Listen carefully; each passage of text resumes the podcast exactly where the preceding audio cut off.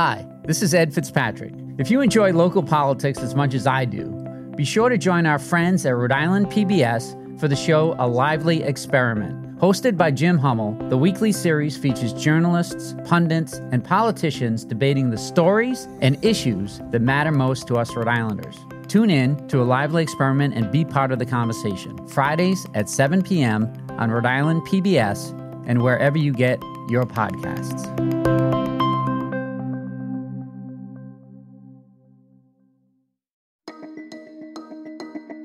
From the Boston Globe, this is Rhode Island Report. I'm Ed Fitzpatrick. Welcome back to the podcast where we bring you big conversations from our very small state. After more than a decade as the mayor of Cranston and two runs for governor, Republican Allan Fung is re entering politics. This time, he's running to replace Democratic U.S. Representative Jim Langevin in the state's 2nd Congressional District. We'll talk with him about the report that the U.S. Supreme Court is poised to overturn Roe v. Wade. We'll hear his thoughts about U.S. immigration policy, gas prices, and the January 6th attack on the U.S. Capitol. We'll also hear his response to critics who are circulating a photo of him in a Trump hat. All that after this break.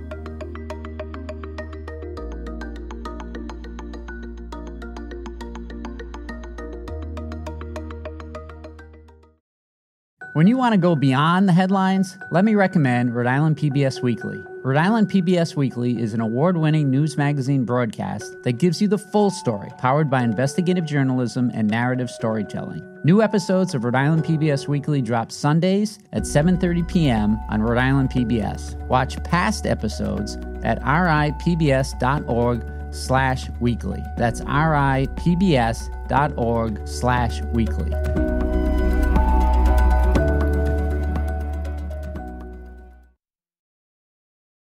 Welcome back. I'm here with former Cranston Mayor Allan Fung, a Republican candidate for Congress. Thanks for coming in, Mayor. Hey, thanks, Ed, for having me. Let's start by talking about the news that broke on Monday night. Politico is reporting that a draft opinion circulated among U.S. Supreme Court justices would overturn Roe v. Wade. The draft says Roe was egregiously wrong from the start. What's your reaction? Well, I think I stand where the majority of Rhode Islanders stand on this issue. You know, I don't support taxpayer funding of abortion don't support late term abortion, don't support partial birth abortion. And, you know, if that decision, which was leaked out, stands, what it does is it kicks it back to the states. And in Rhode Island, they've already spoken about this issue. And I'm not running to try to change the laws on abortion. What I'm trying to run for this race is uh, making sure that we change the gas prices, make sure we change grocery prices, make sure we can get a lot of our products back on the store shelves. That's why I'm running for this seat in Congress. Let's talk about it for a minute, though. You're running for the seat that Congressman Langevin is vacating. Last year, he changed his stance and said he'd support legislation to codify abortion rights in federal law. Do you support or oppose? Codifying abortion rights? You know, like I said before, I don't support taxpayer funded of abortion, so I won't support any bill that has that. I won't support late term abortion, and I won't support partial birth abortion. So it becomes a states' rights issue, and Rhode Island's acted. You know, I'm going down there on issues that are impacting our economy, impacting our pocketbook and our wallet, and that's why I'm running for this race, because that's what's on the minds of voters in Rhode Island. Well, do you describe yourself as pro choice or pro life? I describe myself as just exactly what I said to you and a lot of your listeners. And each of the bills in Congress that come before me, I'm going to look and examine carefully, but I'm not a labels type person. Yeah, Republicans have been pushing for years to appoint conservative Supreme Court justices who would overturn Roe v. Wade. What's your message to voters in the second congressional district that would base their vote on this issue alone? I'm not the extremes on either side. I've never been during my, you know, course of public service. You've seen me in how I act during the time that I've been mayor for the past 12 years. It's always in a bipartisan approach, working towards common sense solutions. Look, take a look at my record. That pension issue, that unfunded police and fire pension plan. We didn't do that by ramming things down people's throats. We did it by working across the table with union members, retirees to get things done. That's the same type of approach I'm looking to take down to Washington, D.C. on any issue and make sure that I vote in the best interest of Rhode Islanders. I was down at the Varnum Armory the other day when you launched your campaign. For those who weren't there, why are you running? The same reason I got involved in public service years ago. I was frustrated back then with what was going on in the city of Cranston. You know, many of the decisions that were made led it into, you know, the financial doldrums that it experienced, the financial ruin and path that it was on. I fixed a lot of those problems. I see a lot of those same problems going on, not only in Rhode Island, across our country with the Biden Pelosi policies in that short period of time that are hitting us in our pocketbooks. That's why I'm running. I'm frustrated with what's going on. I know I've got the right solutions to turn things around, make sure that our country becomes energy independent once again, making sure that we drive down the cost of our groceries, make sure the supply chain issues are tackled, make sure that we get people back to work. That's why I'm running. And a lot of the policies that I put in place working across the aisle in Cranston is the type of leadership and skills that I'll take to Washington, D.C., working in a bipartisan manner as a problem solver. Sometimes it seems like you're trying to walk a tightrope there because you've got conservatives like Patricia Morgan calling you a rhino on one side. You've got Democrats like Seth Magaziner sending out photos of you in a Trump hat on the other side. Is, is there a middle ground for a candidate such as yourself, a moderate Republican? There's always a middle ground, and we have to bring common sense back. Look, I sit back and own every decision that I made throughout my career, but don't let what Seth's putting out or Patricia Morgan putting out define who I am. But let's get to the point. Do you support Trump and his policies or not? That Trump hat is nothing more than a scare tactic because Seth doesn't have the plan to kind of turn our country around. Right, right. But do you support Trump or not and his, and his policies? No, look. I'm not running away from Trump because during this campaign, I am going to be asking Trump supporters in the district for their votes, as well as many people that are extremely disappointed with Joe Biden and his policies that are going in. That's who I'm looking to, you know, ask for the support. When we had Congressman Cicilline on the podcast, he said even if people like Allan Fung and think he's a nice guy, that's not the point. The point is, do you want someone in Washington who's going to help make Kevin McCarthy the next Speaker of the House? What do you say to that? I like that first part because Congressman Cicilline says he likes me too, and so doesn't a lot of people. And that's why a lot of people are scared because they know who I am. They've seen my track record of working across the aisle and getting things done. That's why they're trying to throw, you know, the Trump hat, you know, as a photo right, from what five plus who... years ago out against me. All I'm sitting here saying is, I'm asking for Trump supporters, Biden supporters. Hey, I'm even asking for those cool Moose Healey supporters to come vote for me because I've got the right temperament, the right policies to really get our country back on track. During your speech at Dharma, you talked about supporting law enforcement and the rule of law. You said when rioters tried to come to Cranston in 2020, we said, not here, not now, not ever. So, who were the rioters that came to Cranston? Those same individuals from the night before burned that police car in Providence, that vandalized and broke into the Providence Place Mall, that put a lot of the officers in jeopardy on that night. They were threatening to come, and it was real. Some of them did come, but we locked down. That was in Cranston. Providence, though. Did they come to Cranston? Yes. The threat was real because, uh, based upon the intelligence, we were next. And if you saw what happened, we locked it down. But later that night, they went somewhere else and burned down a Dunkin' Donuts.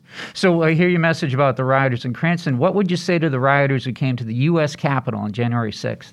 What I saw that day was extremely disgusting and disturbing. I even, you know, tweeted about it anyone that committed a crime on that day should be held responsible. And we are seeing a lot of that play out in the court systems. And as a former prosecutor, you know, I support what is going on in our court system now. You mentioned gas prices. The rising cost of gas is a common complaint against the Biden administration. What specifically would you do in Congress to address that issue? No, energy independence. I think one of the things that we have to get back to is tapping into some of those uh, DUCs, those drilled but uncompleted wells, to kind of get our production back up again. I do support properly sited renewable uh, energy projects. We've done that in Cranston, you know, making sure we have solar panels up on our buildings such as Cranston High School West. Those type of projects are going to continue on. But we also have to make sure that from a supply chain standpoint, we are also focused here with a lot of that manufacturing of those renewables within within our own country so not we're, we're not reliant, whether it's for gas and oil or even manufacturing of a lot of these products, on dictators in other countries. Did you support the Act on Climate that Rhode Island passed last year? I am one of those Republicans that can say the word climate change jumping back my time as mayor, I saw the impacts that you know have happened with man-made disasters, those floods of 2010. And during that time that I was mayor, I made sure that we've tried to make Cranston more resilient. We purchased out some of those homes, restored places in the floodplains. Always support clean air, clean water type initiatives. That's the type of leadership I'll bring down to Washington D.C. As the son of immigrants from Hong Kong, where do you stand on the continuing debate about immigration we've, we've been having for years in this nation? What, what's the main action you want Congress to take? Well, I think there's two things that we have to make sure has to happen. First of all, our borders can't just be an open border type system. So I would put securing the border. But for me, too, we have to take a reasonable approach on immigration and have some type of pathway system for those individuals that are already here. And you know, you and I have had this discussion too, Ed. I've supported in the past, you know, the Dreamers. And, and let me ask you too about critical race theory. Many Republicans are proposing measures to ban it. Do you support those measures? Do you see that as an issue here in Rhode Island? I don't think many people understand that critical race theory isn't being taught in our school system. And you're talking to someone who comes from a diverse background, who has experienced discrimination whether you remember even their last gubernatorial campaign with the noose and you know some of the targeted messaging that had come you know at me from different individuals.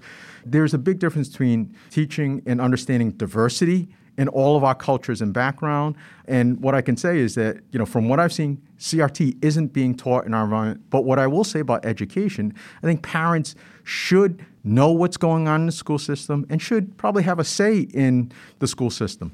And last question on, on national issues uh, how about forgiving student debt? That, that's one idea that's being proposed, and, and the president's being urged to do it by some. Actually, the crushing debt that many students are coming out of uh, has to be looked at. I'm not sure if a full forgiveness program like what President Biden is trying to propose is the right solution. You know, right now there's already some relief that are provided for people within certain public service, community service type provisions, whether it's as a loan deferment or possibly forbearance. You know, expanding something like that would be something that I could support, but not a full forgiveness because it comes into a fairness argument sometimes with me. You know, someone that just paid off all of their student loans missed that timeline versus you know some ones coming out now. But something has to be done because it is crushing debts where the students are coming out with sometimes mortgages. If we don't get some of this under control, our students aren't going to be able to have the life that we have enjoyed.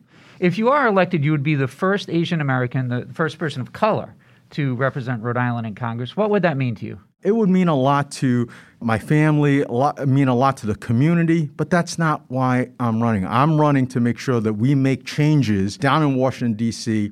that help all Rhode Islanders. I would definitely be proud to kind of kick open that bamboo ceiling, ensure that other individuals can follow behind. But the most important thing is those pocketbook issues, wallet issues that we're all facing in Rhode Island and as a country. That's what I'm getting when I knock on doors talk to people. That is the number one issue is the economy that they want in their next leader and someone that's going to be willing to work together across the aisle to get things accomplished. If you could pick any of the Democratic candidates, which one would you want to face in the second congressional district general election? I'm just running my campaign right now, asking people for their voters. I'm not playing inside baseball as to who I want to face. That's the press's job.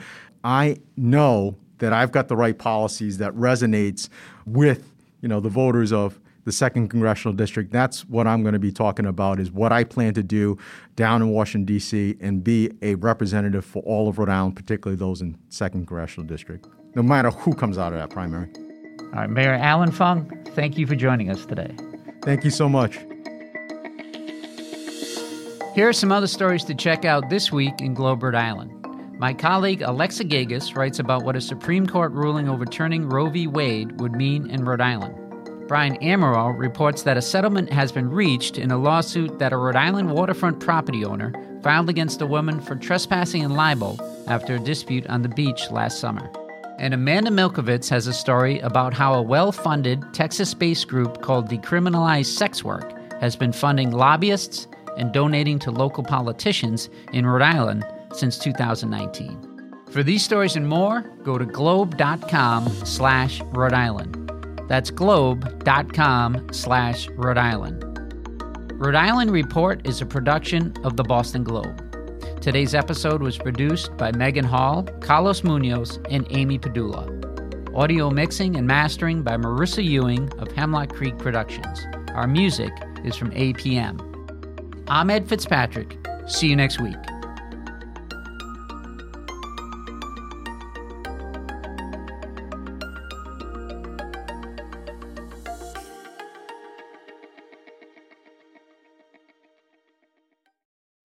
Looking to binge watch all your favorite PBS shows? You need Rhode Island PBS Passport, Masterpiece, Antiques Roadshow, Rhode Island PBS Weekly, and many more. Watch them all anytime and from any streaming device. Learn more about this member benefit at ripbs.org slash passport. That's ripbs.org slash passport.